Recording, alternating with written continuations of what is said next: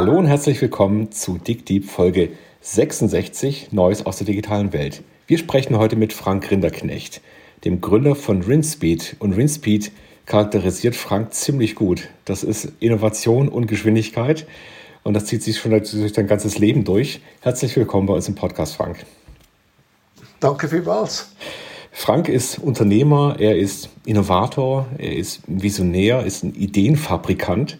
Und das Ganze fängt schon sehr, sehr früh an. neunzehnhundertsiebenundsiebzig hast du losgelegt und hast eigentlich die Tuning-Szene erstmal im Autobereich mit begründet und angestoßen. Warum bist du denn so früh aufs Auto gekommen? Was hat dich da fasziniert?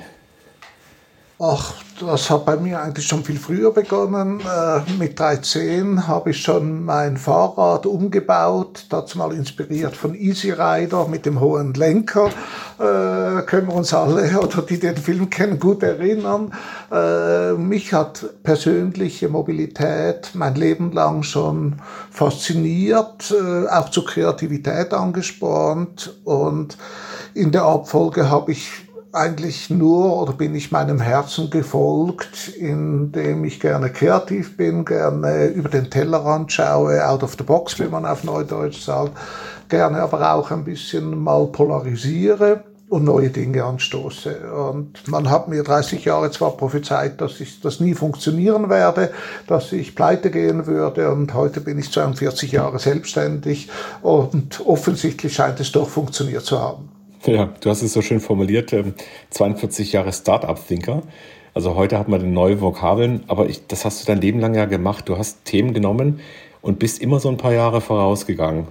Und interessanterweise, wenn man mal so diese Zeitleiste anschaut von diesen ganzen Concept-Casts, also viel hast du auch in, in Concept-Casts dann auf die, auf die Messen gestellt, dann kann man sehen, das ist eigentlich fast alles gekommen. Ja. Fast alle Innovationen, die da waren, ob das jetzt erstmal die fahrzeugbezogene waren, der Turbo, das Lenkrad mit Bedientasten, Real-Seat Entertainment und so weiter, das sind Dinge, die heute selbstverständlich sind. Wie funktioniert denn dieses Ideen dann tatsächlich in die Serie bringen? Bist du damit beteiligt gewesen oder wirfst du was in die Welt und andere greifen es auf? Leider oder auch vielleicht zum Glück wird es le- äh, meistens, ich sage jetzt mal, geklaut auf gut Deutsch gesagt oder inspiriert, äh, moderat ausgedrückt. Äh, wir sehen uns da nicht in der Serienproduktion oder viel weniger in der Serienproduktion, sondern zusammen mit unseren Partnern wollen wir Themen anstoßen, in die, in die Welt setzen und äh, klar haben wir Patente, klar verdienen wir auch Geld an gewissen Patenten, aber das ist nicht das primäre Ziel, sondern wir wollen schneller sein, wir wollen losgelöster, proaktiver sein als die Industrie, also nicht reaktiv, wenn mal die Luft schlecht ist, dann denke ich drüber nach, wie kann ich sie sauberer machen, sondern ich sehe, dass die Luft schlecht wird, also beginne ich schon viel früher und da kommt eben das Wort Speed mit rein, wo wir äh, uns halt vornehmen, damit viel Agilität auf den Markt zu gehen. Wir haben natürlich einen großen Vorteil, ein Autohersteller trägt ein unheimlich großen Rucksack der Vergangenheit. Der Rucksack, der ist auch schwer und mit einem schweren Rucksack, wissen wir alle Menschen, können wir uns nicht schnell bewegen. Und wir sind halt mit einem leichten Rucksack unterwegs, den wir auch sehr schnell umpacken oder auspacken können. Und das erlaubt uns diese Schnellbootstrategie auch holistischer zu denken, als ein O E M das tut, in dem, was ansteht, weil Mobilität wird ja nicht nur alleine durch Technologie begründet, sondern je länger, je mehr durch politischen Einfluss äh, von jeder äh, Couleur, äh, vom Umwelt über, über äh, Verkehrsstaus et cetera Und darum ist es für uns ganz, ganz wichtig, das Thema gesamtheitlich zu betrachten, weil am Schluss muss es ja dem Menschen, dem Nutzer, dem Fahrer schmecken und nicht der Technologie. Und wenn man den Menschen vergisst, und das tun wir Zentraleuropäer relativ noch gerne, also wir haben nicht so den Customer Focus äh, wie in Amerika, dann glaube ich, ist das auch erfolgsgarant und da ist ja die Elektromobilität ein schönes Beispiel, wo eine Tesla halt immer noch seine Vormachtposition ausspielen kann, weil die machen vor allem im Customer Focus gewisse Dinge bedeutend besser als wir Europäer oder die Asiaten. Wie kriegt man das denn hin? Was machen die denn besser? Wie, wie fokussiert man sich denn besser auf den Kunden? Weißt du, da hast du ja ein, ein bekanntes Schweizer Thema. Wir haben ein, eine sehr schöne Industrie von teuren Uhren, die die Zeit anzeigen, die vierstellig, fünfstellig Euro kosten, aber dein Handy zeigt dir die Zeit eigentlich viel genauer an. Und die Preisdifferenz des Kaufpreises zum Handy, das du eh schon hast, nennt sich Emotion. Und die Emotion, und diese Emotion ist natürlich geladen von Stolz, von Image, von Außendarstellung und, und, und, und. Und genau darum kaufst du dann die Schweizer Uhr, obwohl du deren Funktion schon hast oder, oder, und, oder ungenau ist, weil es eine mechanische Uhr ist und noch aufgezogen werden muss oder geschüttelt werden muss, et cetera. Und das heißt, dass man sich eben in den Kunden reindenken äh, sollte. Das ist blöderweise eine analoge Geschichte und nicht eine digitale Geschichte. Und beim Ingenieur, der ist ganz klar digital getrieben, bei dem gibt eins und eins zwingend, aber richtig zwingend zwei Komma null null null. In der analogen Welt, ach Gott, je nach Tageszeit, Laune, Umständen, Sonnenstand, ist das halt zwischen eins und acht. Irgendwas kann auch sekundenschnell ändern. Und das wäre so ein bisschen mein, wie soll ich sagen, mein Wunsch für speziell die deutsche Autoindustrie, aber generell für die europäische mit einbezogen, mehr emotional zu denken und das auch zuzulassen. Aber die Problematik kommt auch da wieder im Konzern. Emotionalität lässt sich ganz schwer in PowerPoints und in Excel Business Cases reinpacken, weil die Emotion kommt ja vom Bauch. Und wir alle kennen das Bauchgefühl, sei es digital, sei es auch analog. Man sieht einen Menschen, hört einen Menschen, alleine die Stimme schon, die ist vielleicht sympathisch oder nicht sympathisch, aber man kann nicht jetzt sagen, wieso ist mir genau diese Stimme sympathisch oder das Aussehen sympathisch. Klar gibt es auch gewisse Ableitungen, aber es gibt halt diese Chemie und diese ist nicht erklärbar und wird halt in Konzernen sehr oft nicht zugelassen. Wie ist denn dein Team intern aufgestellt, wenn ihr eigentlich ja schon aus dem technischen Feld kommt? Also ich sehe dich ja auch durchaus ja als jemand, der tief die Technik versteht. Habt ihr diese verschiedenen Sichtweisen, die auch diese breitere und auch emotionalere Thematik mit reinbringen? Wie, wie funktioniert ja, das im also, Spiel? Ja? Also ich, ich denke, für kreative Prozesse gibt es gewisse Grundregeln. Okay. Aber jeder kann kreativ sein. Es gibt, glaube ich, nicht Menschen, die nicht kreativ sind, sondern es ist eine Frage, will man das zulassen, äh, will man das kultivieren, äh, wie jeder Mann auch eine Sprache lernen kann. Vielleicht geht es bei, nicht bei jedem gleich schnell, aber jeder kann eine zweite Sprache lernen. Aber man muss mal wollen.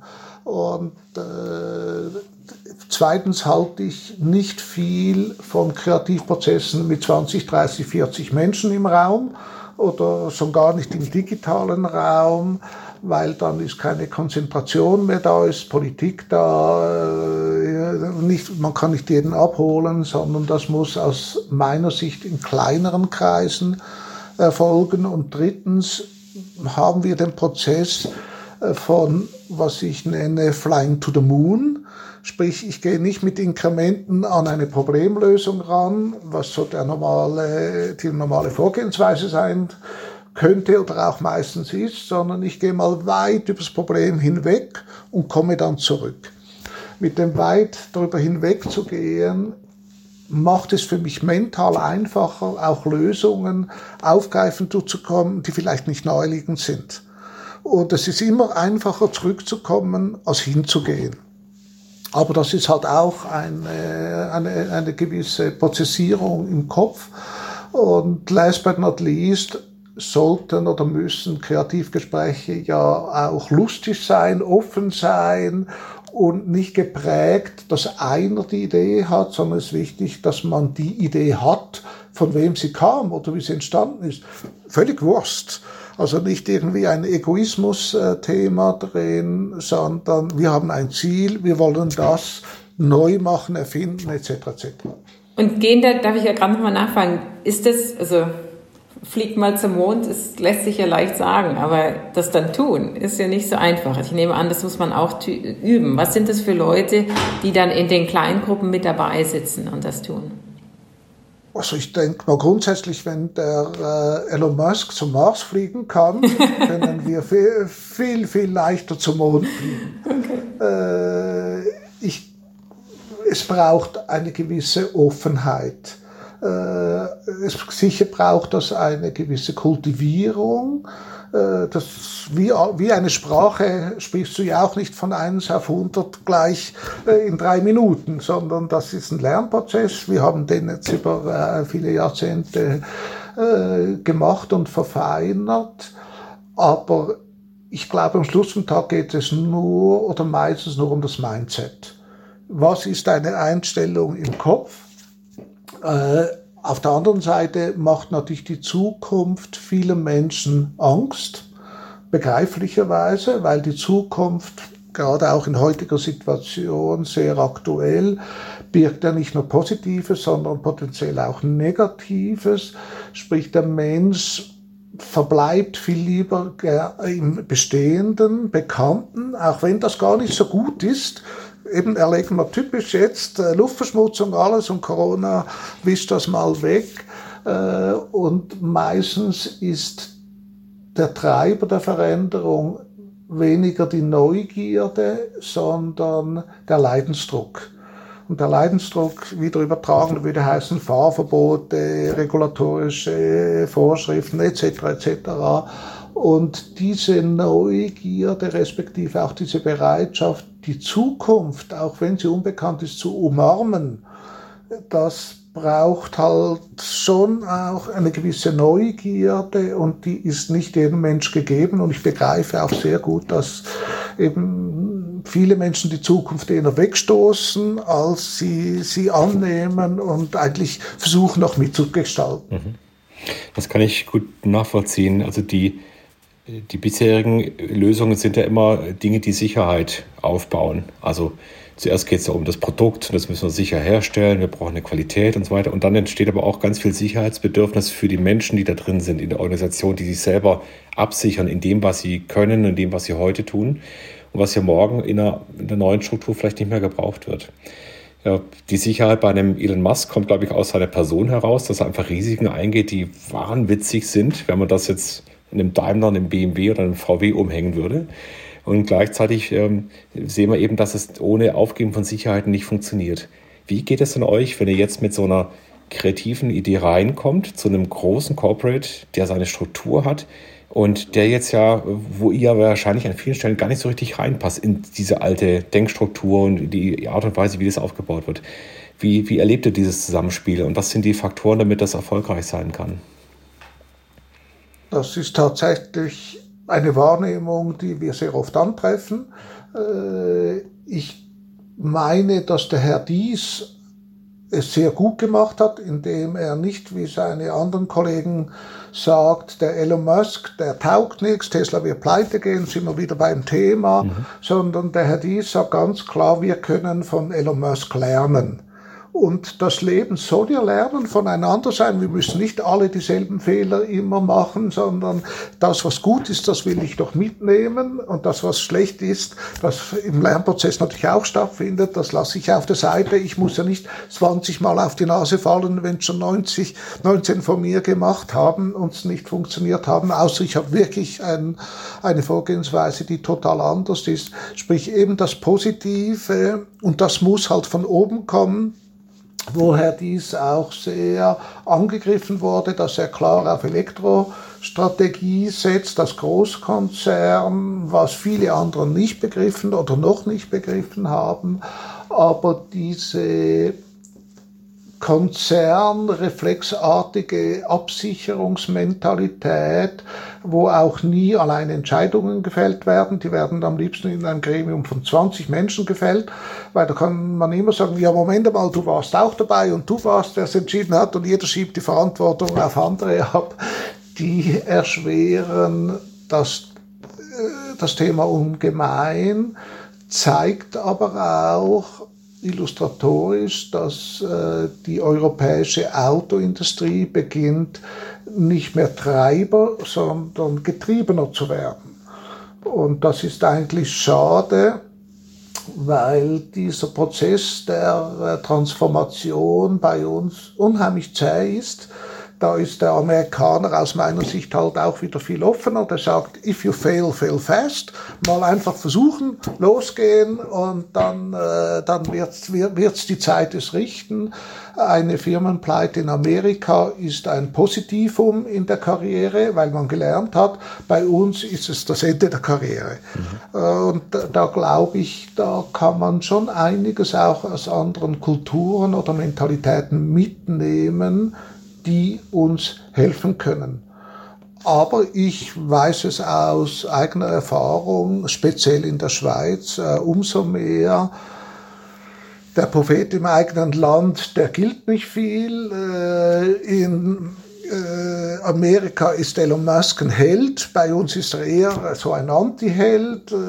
Jetzt gibt es sogar irgendwie noch eine Tesla-Kirche, klare Auswüchse, die so zum Teil grotesk werden. Aber das zeigt ja, dass diese Menschen eine Attraktion auf andere Menschen haben, dass die Freiheit, die sich ein Musk nimmt, äh, vor der Kamera ein Joint zu rauchen oder auf die S E C äh, zu fluchen, das würde sich kein anderer herausnehmen. Aber wir würden es doch auch mal gerne sein, ein bisschen unkonventionell, ein bisschen anders, ein bisschen Pionier, äh, ein bisschen Anerkennung kriegen, obwohl ich jetzt nicht alles toll finde, was der Elon Musk macht, aber ich, ich glaube, da kann man überall ein bisschen mitnehmen, und das versuchen wir auch bei uns. Uh, take the best of everything.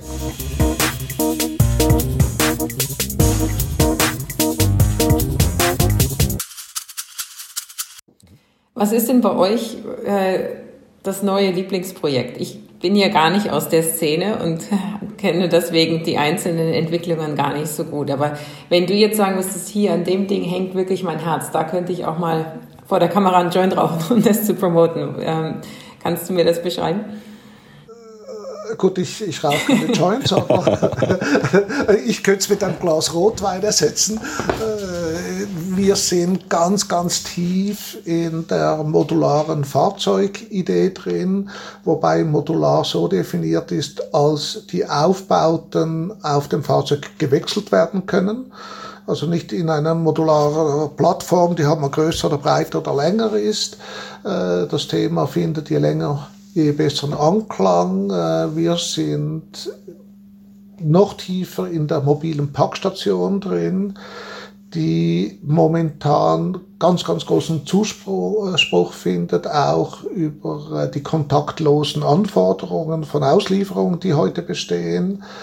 Und in dem Gebiet wollen wir jetzt richtig zulegen, dieses wie nächstes Jahr, um das auch in eine für uns neu Serienreife zu bringen, auch in eine Multiplikation zu bringen, weil wir daran glauben, dass es eine größere Effizienz in der Zustellung braucht. Online ist eh sehr stark am Wachsen. Jetzt im Moment explodiert's, wo wir früher alles am nächsten Tag hatten, warten wir zehn Tage, wenn's gut geht. Äh, der Coronavirus ist ein Katalysator des Onlinehandels, oder ein zusätzlicher Katalysator, muss ich sagen. Sprich, da müssen auch neue Auslieferungslösungen her, und eben diese am liebsten kontaktlos und am liebsten auch gleich ums Eck. Und genau da gehen wir rein mit unserer Denke. Hättest du mich vor zwölf Monaten gefragt, hätte es die Idee noch gar nicht gegeben oder nicht so konkret gegeben, sondern das finde ich ja für mich das Bereichernde in meinem Leben, dass ich jeden Tag Neues dazulernen darf und auch nach zweiundvierzig Jahren offensichtlich das Potenzial des Zulernens gar nicht erschöpft ist. Das finde ich ganz faszinierend. Ich, ich versuche das nochmal ein bisschen zu beschreiben für die Zuhörer, die es ja noch nicht gesehen haben. Also du nimmst da ganz unterschiedliche technische Strömungen erstmal und baust diese Sachen zusammen und auf einmal ergibt alles Sinn. Also da ist erstmal das Thema Elektromobilität, das heißt dieser Riesenklotz von Motor, der da das Auto dominiert und der, der Getriebe und dann die Abgasregelung, die fällt weg. Und wir haben einfach Konzepte, wo eine Batterie unten drin ist, vier Räder, kleine Motoren und damit so eine Plattform, eine fahrende Plattform eigentlich geschaffen ist. Und obendrauf kommen jetzt eben verschiedene Kabinen oder auch Last, Nutzlasten, die da reingeschnappt werden. Snap ist auch das, der Name, also ich stecke die oben drauf oder fahre die von der Seite heraus rein und bin auf einmal in einem Konzept drin, das vorher natürlich mit dem Motorblock undenkbar gewesen wäre. Und dazu kommt aber eben noch das Thema, dass ich jetzt auf einmal ein Fahrzeug auch dauerhaft vierundzwanzig sieben nutzen kann, weil ich eben ganz viel ähm, Modularität nutzen kann, um Dinge raufzuladen, reinzuladen. Und jetzt kommt noch das Thema Dezentralität rein. Ich will nicht mehr zum Doktor gehen, der Doktor soll zu mir kommen. Ich will nicht mehr zur Post gehen, die Post soll zu mir kommen und so weiter. Also irgendwie kommen diese Strömungen jetzt alle am gleichen Punkt vorbei und ihr schafft das, diese rechtzeitig zu bündeln und äh, zu einem Punkt zu bringen. Ist das Vorahnung oder ist das jetzt auch äh, Intuition oder Zufall? Wie würdest du das beschreiben? Wenn ich jetzt Amerikaner wäre, würde ich sagen, das haben wir alles gewusst, vorausgesehen und so geplant.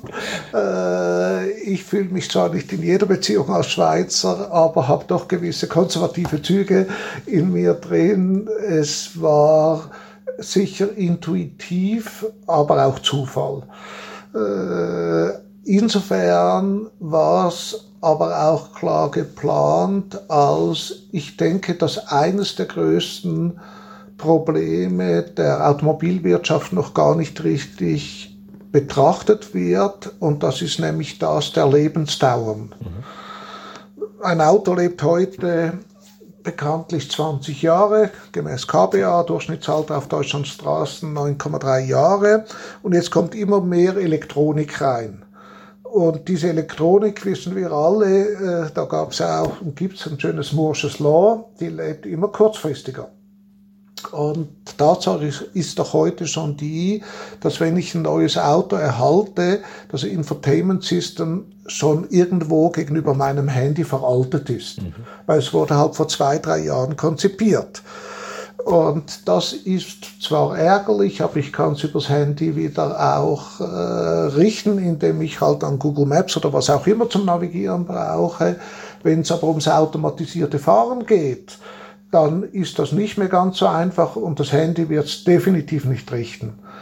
Sprich, ich bin überzeugt, dass mit Automatisierung wir eine völlig neue Art von Fahrzeugen, eine neuartige ein neuartiges Betreiben, wie auch einen neuartigen Business Case der Fahrzeuge, ich sage hier ganz bewusst auch Fahrzeuge, nicht mehr Automobile, sehen werden müssen.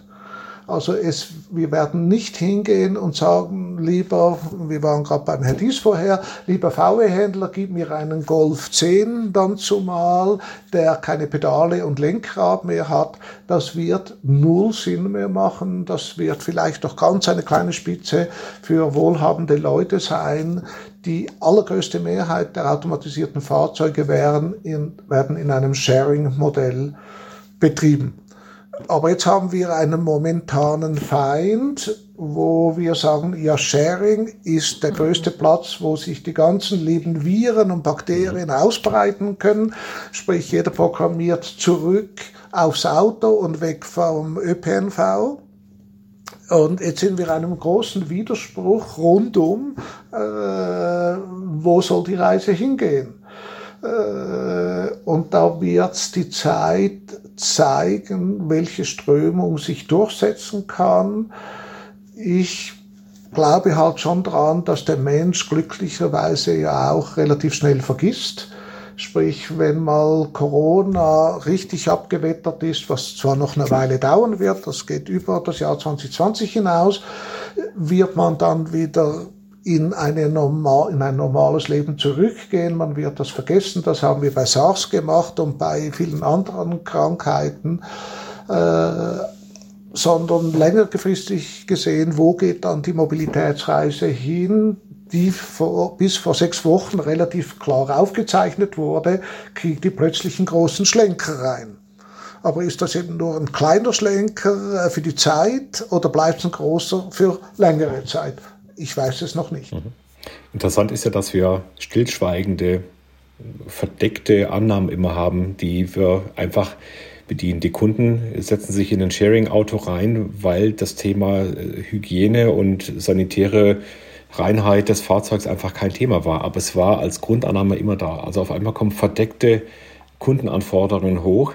Und das ist aus meiner Sicht eher die Frage, wer von den Sharing-Anbietern wird dieses Thema am besten lösen. Man kann Fahrzeuge desinfizieren, man kann U V C-Lampen reinstellen und was weiß ich. Es wird Lösungen geben. Und ich glaube, es sortiert sich jetzt aus. Und äh, wir werden auch Fahrzeugkonzepte vielleicht sehen, die eben auf dieses Thema äh, gemeinsam reisen, aber isoliert sein oder seine kleine Privatsphäre haben, vielleicht auch eingehen. Aber es werden eben nicht mehr die normalen Fahrzeugkonzepte sein, in denen man Seite an Seite sitzt. Aber da sind wir hier zurück in, im wichtigen Punkt, auch Hygiene, Reinheit und so weiter ist ein subjektives Thema und kein objektives Thema. Also auch wieder Emotionen. Weil wir, mhm. Sehr viele Emotionen, weil wir sehen sie auch nicht. Ich, ich mache hier vielleicht ein bisschen ein provokatives Beispiel. Wenn wir uns in ein Hotelbett legen, würden wir uns nie überlegen, wer vorher in diesem Bett geschlafen hat, die Nacht vorher. Wir wissen, jede Nacht war es ein anderer. Wenn wir das Hotelbad äh, benutzen, vielleicht ist das Klopapier dreieckig gefaltet. Wir nehmen damit an, dass das Klo geputzt worden ist. Aber das ist eine reine Annahme, weil wir sehen nichts. Also es findet ganz, ganz viel im Kopf oben statt, wo wir halt die Viren und Bakterien nicht sehen. Und reine oberflächliche, sichtbare Verschmutzung muss ja nicht zwingend verschmutzt sein, sondern das kann ja auch ein Farb, Farbfleck sein und so weiter. Sprich, da stellt sich, da bin ich voll bei dir, Christoph, nicht die Frage, dass wir technologisch das alles reinkriegen, sondern wie gehe ich mit der Psyche des Nutzers um, der das auch als rein empfindet. Mhm. Und das, glaube ich, ist das viel größere Hindernis, als diese U V-Lampen und was auch immer reinzubauen oder das Fahrzeug auch händisch oder äh, robotergesteuert zu reinigen. Wie kriege ich das in den Köpfen zurück, wenn es sich nicht selber zurück, selber zurückbildet über die Zeit, wo ich halt Corona vergessen habe? Da komme ich nochmal zurück auf meine Frage vom Anfang. Wie kriegt ihr das hin? Du sagtest, äh, man kann sich auf den Nutzer Kunden nicht einstellen digital, das läuft analog. Man muss das erfahren, empfinden, Ähnliches. Aber gerade diese Geschichte, wie, wie lernt man, welche Kommunikation funktioniert? Wie kann man vermitteln, das hier ist sauber, wie kann man in, in deinen Augen die, den, den Trust herstellen, der bei den Hotels gegeben ist? Ja? Das sind unausgesprochene Normen, dass man davon ausgeht, da wird jede Woche, jeden Abend oder äh, jeden Morgen die Bettwäsche gewechselt und Ähnliches. Ja? Ich weiß nicht, ob es ein Vertrauen ist. Es ist ja mal eine Annahme, aber vielleicht fließt das eine in das andere rein. Ich meine, es ist sehr wichtig, dass man bei den Überlegungen von innen nach außen geht. Wieso, egal jetzt, ob es Annahme oder Vertrauen ist, meine ich, das Hotelzimmer sei sauber. Was sind Signale, dass es sauber ist?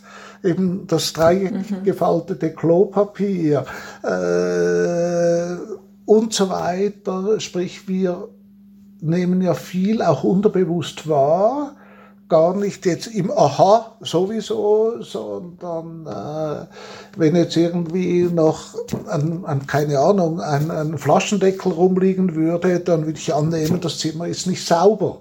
Aber es ist ja vielleicht sauber, sondern es war noch nicht fertig aufgeräumt. Äh, sprich, wo verfließt das Ganze? Und wir versuchen da halt sehr oft, äh, ohne in der Annahme zu sein, dass wir repräsentativ sind für alle Menschen, aber von innen nach außen zu gehen, was bewirkt sich auf mich? wo halt auch in der Hotelindustrie wie auch in der Automobilindustrie für mich so Dinge gemacht werden wie, wenn ich aufs Hotelzimmer komme und auf dem Fernseher steht, hallo Frank Rinderknecht, das ist jetzt keine Hexerei, heißt das Individualisierung? Fragezeichen. Für mich ist das banal. Äh, nur, dass der Fernseher meinen Namen kennt, das ist also wirklich die, die trivialste Technologie von heute, sondern wie kann man mehr auf den Menschen eingehen, unpersonalifizieren oder vermeintlich personalifizieren, dass ich als Frank Rinderknecht wahrgenommen werde, aber das ist nicht mein Name. Und genauso blöd finde ich auch der Ansatz der Autoindustrie, dass wenn ich ins Auto einsteige, das Auto sagt, guten Morgen Frank, wie geht es dir? A, weiß ich, dass den Computer null interessiert, wie mir es geht. Zweitens ist es ein schlechter Morgen und kein guter Morgen bei mir. Und, und, und drittens sagt mir weder mein Handy, noch mein Pad, noch mein P C, noch mein Laptop, noch irgendwas guten Morgen. Und wieso soll jetzt das Auto daherkommen als, äh, ich sage jetzt mal, äh, Technology Device und mir guten Morgen sagen müssen? Mhm. Ist doch Schwachsinn. Äh, aber das zeigt ja auch für mich, dass es eher Verlegenheitsübungen sind, und dass man nicht in die richtige Tiefe reingeht, wo es mir eigentlich sinnestiftend etwas zusätzlich geben würde oder wie man im Amerikanischen auch meine Painpoints löst. Und neue Ideen müssen ja das eine tun, also Mehrwert schaffen oder Painpoints lösen. Und wenn sie das eine oder das andere nicht tun, dann haben sie aus meiner Sicht auch wenig Werthaftigkeit. Das setzt ja viel Menschenkenntnis voraus. Also du sagst, ne, wir nehmen uns als repräsentativ an und äh, gehen von innen nach außen. Ich bin ja in dem Business, wo ich viele Leute frage, was sie denken, was sie tun, was sie gern möchten. Es klingt mir aber so, dass darauf auf so ein Instrument setzt ihr gar nicht, sondern das läuft tatsächlich eure eigenen Erfahrungen mit Menschen wie dir, die viel Menschenkenntnis haben. Ich komme mit einem blöden Beispiel. Wenn du vor zwölf Jahren gekommen wärst und hättest gesagt, hey Leute, wollt ihr einen iPad? Hätten dich die Leute groß angeguckt, hätten gesagt, was ist ein iPad? Äh, jetzt kannst du die Diskussion führen, Henne oder Ei. Was kommt zuerst? Aber ich glaube nicht, dass die Leute stark wissen, was sie wollen. Die Leute wissen vermutlich, was sie nicht wollen, mhm. äh, wo sie schlechte Erfahrungen gemacht haben und so weiter. Aber wir setzen da weniger als, als nennen wir es Kundenbefragung, mhm.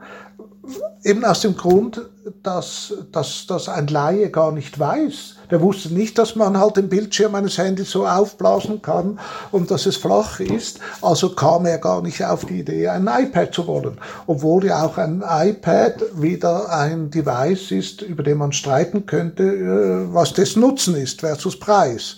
Weil es auch weder äh, Laptop noch äh, Handy, sondern dazwischen, äh, aber da hat auch Apple, auch danke für die Steilvorlage, unheimlich gut begriffen, wie man über Markenpositionierung, wie man über Ecosystems, wie man über Figuren wie G- äh, Stephen Jobs und so weiter, der ja sehr ähnliche Charakterzüge wie Elon Musk äh, gezeigt hat oder umgekehrt, wie man Mehrwert schaffen kann, auch heute noch für ein Handy zwanzig Prozent mehr zu bezahlen, was es aber nicht zwanzig Prozent besser macht als der Mitbewerb. Aber du kaufst halt ein iPhone nicht alleine aus der Performance, sondern halt aus sehr vielen Soft Factors. Eben äh, ist halt Apple, ist iPhone und ein bisschen Spirit von Stephen Jobs und iTunes et cetera. Eine gefühlte Sicherheit in deinen äh, äh, Daten. Und das zeigt wieder, wenn man das gut versteht, wie die Menschen funktionieren, kann man daraus auch Mehrwert und oder auch Markt Penetration sich erarbeiten. Ich gehe nochmal in die gleiche Richtung wie Frauke. Also wir hatten ja früher irgendwelche Sinusmilieus, also so der Versuch, Menschen in möglichst wenige Klassen so rein, in Schubladen so rein zu sortieren. Und über die Jahre hatte ich so den Eindruck, dass jeder ist seine eigene Schublade. Also alle Menschen sind ganz individuell und haben ganz spezielle Anforderungen und so weiter. Ähm, glaubst du, dass es immer breiter wird, dass es immer vielfältiger wird und verschiedener? Oder sind letzten Endes doch die Bedürfnisse der Menschen überall die gleichen? Ich würde meine Antwort gerne umdrehen. Was treibt uns am meisten? Mhm. Und hier gehe, werde ich ein bisschen psychologischer. Ich glaube, unsere Treiber, und die sind bei uns allen sehr ähnlich, sind unsere Ängste. Mhm. Die Ängste zu verlieren oder die Angst nicht zu haben. Und da glaube ich, da werden wir Menschen richtig, richtig gleich, jeder natürlich in seiner Satire und in seinem Couleur, aber die Ängste sind schon heutzutage sowieso unheimliche Treiber in uns, aber auch Blockaden in uns, weil jede Angst ist zwar berechtigt, jede Angst, auch die Angst, dass jetzt ein Meteor auf die Erde fallen könnte, diese Wahrscheinlichkeit gibt's, also ist die Angst auch wahrhaftig, nur ist ja die Angst eine Frage der Relation. Und da sind wir wieder schön im Faktischen. Im Flugzeug haben prozentual auch nachgewiesen, viel weniger, mehr Menschen Angst, ums Leben zu kommen, als beim Autofahren. Aber statistisch gesehen sterben mehr Personen pro Kilometer in einem Auto als in einem Flugzeug. Also sind wir einmal mehr in der Subjektivität versus Objektivität. Ich sitze jetzt hier in Stuttgart in einer Region, die unglaublich viel zu verlieren hat. Und ich bin ja mit meinen Kunden sehr eng zusammen. Ich kann wirklich im letzten Jahr, schon vor der Corona-Krise, ganz klar sagen, dass die Angst und die, die Panik, dass die Automobilindustrie so ihren, ihren Anschluss verliert, das ist vorhin so gesagt, vom Treiber zum Getriebenen zu werden, dass sich das wirklich manifestiert, dass große Firmen auf einmal sagen, ja, wir wissen nicht, ob es uns in zehn Jahren so noch gibt. Wenn du mal zehn Jahre in die Zukunft schaust, was glaubst du denn, wie wird die Autoindustrie aussehen müssen, damit sie weiterhin erfolgreich wird, damit sie treiben kann? Wir kommen ja aus einer riesengroßen Modellpalette mit Varianten ohne Ende und so weiter. Was passiert jetzt? In welchen Schritten kommen wir zu einem Ziel einer Mobilität, die viel modularer, viel nachhaltiger, viel vernetzter ist? Ich nehme Stichworte von dir auf. Ich denke nicht, dass wir alleine von Autoindustrie sprechen dürfen, können, müssen, mhm. sondern von Mobilitätsindustrie. Dann müssen wir aber sehr schnell auch eine Differenzierung machen zwischen urban und extraurban, weil die Ansprüche und auch die Painpoints sind grundlegend verschieden. Wenn ich irgendwo auf der Schwäbischen Alb wohne, da werde ich kaum einen Bus nehmen können, weil der kommt alle drei bis vier Stunden. Also es ist nicht möglich. Wenn ich in Stuttgart selber wohne, dann kann ich einen Bus, Straßenbahn et cetera, kann ich mich deren bedienen. Äh, urban gesehen, glaube ich, werden die Veränderungen, ich klammere jetzt mal die Einflüsse von Corona aus, die wir alle nicht kennen, sehr stark verändern in Richtung Mobility as a Service. Ich glaube, die Treiber werden auch nicht die Automobiler sein, sondern primär die Städte selber. Die Städte, die sagen, wir haben genug von der Verschmutzung, wir haben genug vom Stau, wir haben genug davon, dass wir am Verkehr nur Kosten haben, aber nichts verdienen. Weil die Stadt Stuttgart asphaltiert, macht wunderbare Ampelanlagen, alles bezahlt die aus Bürgers Kasse. Aber der Effekt kommt ja nur indirekt rein, über dem, dass halt vielleicht Leute arbeiten gehen, einkaufen gehen und so weiter und so fort. Und da glaube ich, das ist ein Betriebsmodell, was in der Zukunft keinen Bestand mehr haben wird. Die Städte brauchen Geld, die Städte werden rot, röter, grüner und die wollen an der Mobilität partizipieren. Und da könnte ich ja jetzt mal ein Gedankenbild machen, dass ich die Stadt Stuttgart durchringen wird, zu sagen, so wie es Berlin ja mal auch proklamiert hat letztes Jahr, ab zwanzig dreißig keine Verbrenner mehr, ab zwanzig vierzig keinen Privatverkehr mehr, dass die sagen, wir schreiben aus drei, vier Anbieter von Mobilitätssystemen. Aber ich kriege von jedem der drei, vier Anbieter, kriege ich natürlich meinen Obolus. Also ich bin mit im Boot der Generierung von Revenues, stelle dafür natürlich auch meine Infrastruktur, meine dazumaligen Parkplätze, die es dann immer weniger braucht, zur Verfügung. Und der Anbieter selber, der könnte ja auch wieder Wege gehen, die heute vielleicht noch utopisch äh, erscheinen, nämlich dass Mobilität kostenlos sein wird. Nicht so, wie es jetzt Luxemburg macht, wo die sagen, aus Bürgers Hand kommen hundertvierzig Millionen, jeder darf äh, kostenlos mit, dem, mit der Straßenbahn und mit dem Bus rumfahren, sondern wir kennen ja schon verschiedene vermeintlich kostenlose Geschäftsmodelle. Bei Amazon steht irgendwie Versandkosten drei Komma fünfundneunzig minus Gutschrift drei Komma fünfundneunzig, kostenloser Versand. Ist Marketing Augenwäscherei, weil der Operator wird das Paket von Amazon oder Zalando nie kostenlos zu uns drei bringen. Ist eingepreist, kennen wir. Auch die Retoure bei Zalando bei fünfzig Prozent ist eingepreist. Google ist ja auch nicht kostenlos. Du kriegst zwar deine Informationen umsonst, aber du bezahlst, indem du halt dir angucken musst, was du gesucht hast. Mhm. Sprich, ist eine indirekte Finanzierung. Und jetzt könnte ich ja sagen, ich habe ein, ich nehme es jetzt einfach als Beispiel, ein Amazon-Account, Prime-Kunde, und wenn ich über Amazon Mobilität buche, dann kriege ich mal erstens schon Rabatte, je mehr ich einkaufe. Drittens, wenn ich noch einsteige und was kaufe, ist eh umsonst. Oder ich lasse mich halt berieseln über das, was ich gesucht habe. Oder das Restaurant sagt, liebe Frauke, du wohnst in zehn Kilometer Umkreis von mir, du kommst mit Freunden, ihr konsumiert mehr als zweihundert Euro, wir holen euch kostenlos ab, bringen euch nach Hause. Dann weiß ich zusätzlich, dass Frauke noch ein Glas, zwei, drei mehr Weißwein, Rotwein, was auch immer trinken wird. Oder den Joint. Das geht, äh, den Joint, und das geht dann richtig in meine Kasse. Äh, ich kann mir ganz andere Betriebsmodelle, und da sind wir wieder bei meiner vollautomatisierten Vision zurück, vorstellen, weil der Fahrer ja nicht mehr da ist, wo ich andere Wege gehen kann, und dazu vielleicht eine, aber vielleicht auch noch ganz lustige Anmerkung. Wir in der Schweiz haben vor drei Jahren über das bedingungslose Grundeinkommen abgestimmt. Mhm. Dazu mal viel zu weit in der Zukunft, viel zu visionär für uns Schweizer sowieso. Heute würde man sich wünschen, Thema Kurzarbeit, Entlassungen und, und, und, hätte man sein Thema eingeführt.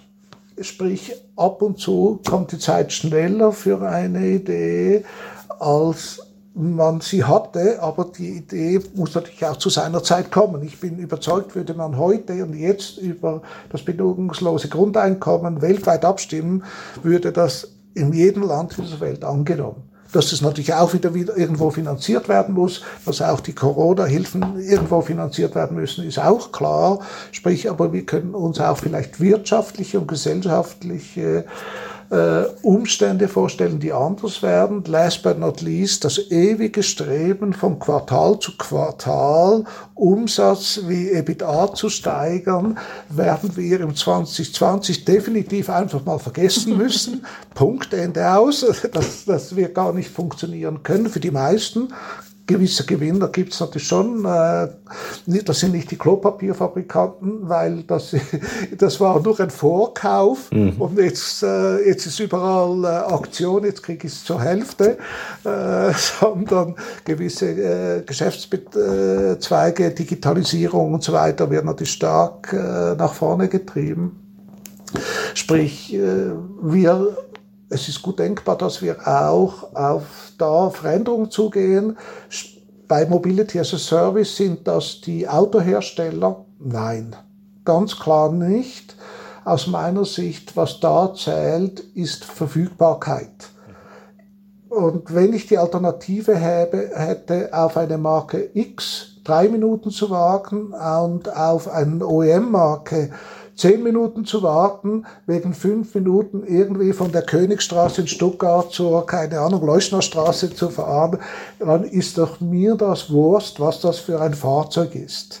äh, ist ja nur ein reiner Transport. Das heißt nicht, dass Mobility as a Service nicht segmentiert sein wird, aber es wird anders segmentiert sein und andere Markenbehaftungen haben als die heutigen, weil ein O E M kann das Volumina gar nicht darstellen. Das zeigte auch schon der, die Bemühungen zwischen Mercedes und B M W, ihre Mobilitätsservices zusammenzulegen, wie auch die der Automatisiererei, weil es ist zu teuer oder das Volumen ist nicht da. Ich glaube da eher an externe Bekannte wie unbekannte oder naheliegende unanlagende, naheliegende Partizipenten wie Zalando, gerade in Deutschland, marktdominierend. Wieso biete ich, biete ich nicht eine Zalando Mobility an? Ich kann ja eh schon Mobilität. Ich, ich verschicke Millionen von Pakete jeden, jeden Monat. Und was ist der Unterschied, in einem Paket verschicken oder einen Menschen zu tra- transportieren? Es ist gehupfte gesprungen. Es ist der I T-Backbone, den ich zusammenführen muss. Also da könnte ich, um die Frage jetzt noch lange, aber abschließend zu beantworten, mir schon ganz spezielle Konstellationen vorstellen in zehn Jahren, fünfzehn Jahren, die wir uns heute gar nicht ausdenken können. Mhm. Zumal ganz klar, die Stadt wird regulieren, das ist für mich hundert Prozent gesetzt. Nun sind die deutschen Städte, ich weiß nicht, wie es in der Schweiz ist, aber die deutschen Städte sind nicht gerade das Aushängeschild für mutige, schnelle, innovative Entscheidungen gewesen. Wir haben ja schon große Probleme, überhaupt ein Bild zu entwerfen, wie wir die Städte gestalten wollen, wie wir, sie, wie wir Mobilität gestalten wollen. Und wir kommen jetzt an einen Punkt, wo diese ganzen Geschäftsmodelle ja nur funktionieren, wenn das gesamte Zusammenspiel funktioniert. Also es macht keinen Sinn, ein autonomes Fahrzeug in den heutigen Straßenverkehr einfach reinzuwerfen und sich nicht um den Rest zu kümmern. Wie, wie kommen wir dahin, dass wir diese Symbiose aus den Kommunen, aus den Firmen, aus den Plattformen auch tatsächlich hinbekommen? Ich sage hier wieder was ein bisschen Provokatives. Konsensus und Demokratie sind natürlich Feinde des Fortschrittes. Und gerade wir in Zentraleuropa üben diesen Konsensus und diese Demokratie natürlich bis zum Exzess. Wir Schweizer haben es, glaube ich, nochmals fünf Stunden perfektioniert, dass wir über alles und jenes abstimmen und eine Volksmeinung da sein muss, was auch keine Relevanz mehr hat oder keine große Relevanz mehr hat. Ich glaube, das hat man ja auch in Deutschland gesehen, nachdem fünf Städte gesagt haben, wir machen Fahrverbote, ging, die ersten fünf haben lange gedauert, die zweiten fünf dann nur noch halb so lange und die vierten fünf dann noch ein Viertel. Sprich, wenn das Thema mal salonfähig ist und wenn man sieht, dass Politiker, und der Politiker hatte grundsätzlich ein großes Ziel, nämlich wiedergewählt zu werden, und wenn er sieht, dass er damit Wählerstimmen kriegt, dann wird er es tun. Und wenn er sagt, aber bitteschön, äh, Stuttgart war nicht die ersten mit Fahrverboten, Hamburg hat sie, Düsseldorf hat sie, Berlin hat sie oder wer auch immer, dann müssen wir es im Kessel auch tun, dann ist der Weg viel, viel einfacher. Ich glaube, da kann man auch schön sehen zwischen China, Europa und Amerika, wie unterschiedlich die Vorgehensmodelle sind. Bei China, der Staat setzt einfach autonomes Fahren um, regelt alles und, und drückt es durch. Amerika, das sind die großen Technologiefirmen, die es einfach den, die den Weg bereiten und dann die Leute nach sich ziehen. Und in Europa eben sehr, sehr viele Bedenken, sehr segmentiert, sehr fragmentiert. Und du musst irgendwie immer kämpfen, um überhaupt den nächsten Schritt gehen zu können. Aber das ist unsere Gefahr. Mhm. Das ist die Gefahr Europas, unter die Räder zu kommen, im wahrsten Sinne des Wortes in der Mobilität, versus einem Regime, was einfach über Nacht bestimmt, was neu ist oder anders ist, versus unheimlich viel unternehmerische Freiheit, faktisch wie im Kopf, gegenüber unserem konservativen Bedenkerträger-Mentalität. Da sehe ich schon Handlungsbedarf, wenn wir nicht den Anschluss verlieren wollen. Aber was du vorhin gesagt hast, macht ja Mut. Also ich kann mir durchaus vorstellen, dass wenn es ein paar mutige Treiber gibt, ob das jetzt Städte sind oder Firmenpersönlichkeiten, dass dann tatsächlich eine Kettenreaktion entstehen kann. Oder? Klar, es ist Domino. Wenn du mal zwei Steine angeworfen hast, dann geht die Reihe wunderbar selber, aber das Anwerfen ist schwer. Ja. Ich würde gerne nochmal zum Abschluss auf dein Snap-Konzept zurückkommen, denn da habt ihr ja genau dieses modulare Thema, also eine Packstation kann zu mir kommen, der Arzt könnte zu mir kommen oder was auch immer. Was glaubst du, wird die erste Anwendung sein, die da diesen ersten Dominostein fallen lässt? Was wird als erstes kommen? Wir sind, hier plaudere ich ein bisschen aus dem Nähkasten, ganz stark an der mobilen Packstation, an der mobilen Packstation dran. Da sind wir wirklich sehr viele Schritte nach vorne gekommen in eine Skalierung, in eine wirklich heutige Umsetzung. Heutige Umsetzung heißt für mich aber, ich muss mich jetzt mit Geduld üben, mit Automatisiererei, weil wir wissen, Automatisierung weltweit, auch in China, ist nicht heute, ist nicht morgen. Das dauert. Wir werden zwar die, auch die Letzten hier sein, die es dann einführen, aber auch in China, in Amerika wird das nicht über Nacht sein. Da muss man, wenn man jetzt Piloten mal ausklammert, sich einen Zeithorizont von fünf bis zehn Jahren äh, akzeptieren und im Kopf haben. Aber eine mobile Ta- äh, Packstation lässt sich ja auch durchwegs über einen Fahrer darstellen. Und das ist ja der Packstation egal und dem Kunden egal, kommt die automatisiert oder Menschen gefahren. Sprich, ich kann die Systematik näher zum Kunden zu gehen, ihm mehr Convenience zu bieten, aber gleichzeitig auch Kosten des Operators äh, zu reduzieren, C O zwei zu reduzieren, kann ich heute schon umsetzen und da sind wir Vollgas dran. Super. Ich freue mich sehr drauf, dass wir diese Konzepte sehen werden. Denn wenn man das weiterspinnt, wird vieles jetzt auch im Hinblick auf die Corona-Krise damit einfacher. Werden vielleicht nicht mehr so lange in zentralen Orten sein müssen, sondern die Dinge kommen mehr zu uns. Es wird intelligenter, es wird vernetzter. Und ich glaube auch, diese Aufteilung in viele verschiedene Services, die parallel gleiche Ressourcen durch die Gegend fahren und sie gar nicht nutzen, finde ich sehr, sehr spannend. Ich habe gerade auch von dem Konzept gelesen, eben wo zum Beispiel jemand, der Pakete reinbringt, auch den Müll rausnehmen könnte aus einer Stadt. Also das sind alles Dinge, wo wir, glaube ich, sehen werden, dass die Effektivität von unserer Mobilität viel, viel höher wird. Auf jeden Fall von meiner Seite vielen Dank für diese Einblicke. Ich hatte großen Spaß und äh, werde ein ja, Horizont erweitern. Also ich, ich, ich denke, ähm, diese Woche der große Plan zum Mondfliegen. Äh, sollte nicht nur diese Woche sein. Ich möchte vielleicht eins noch abschließend festhalten. Alles, was ich erzähle, sind Momentaufnahmen. Mhm.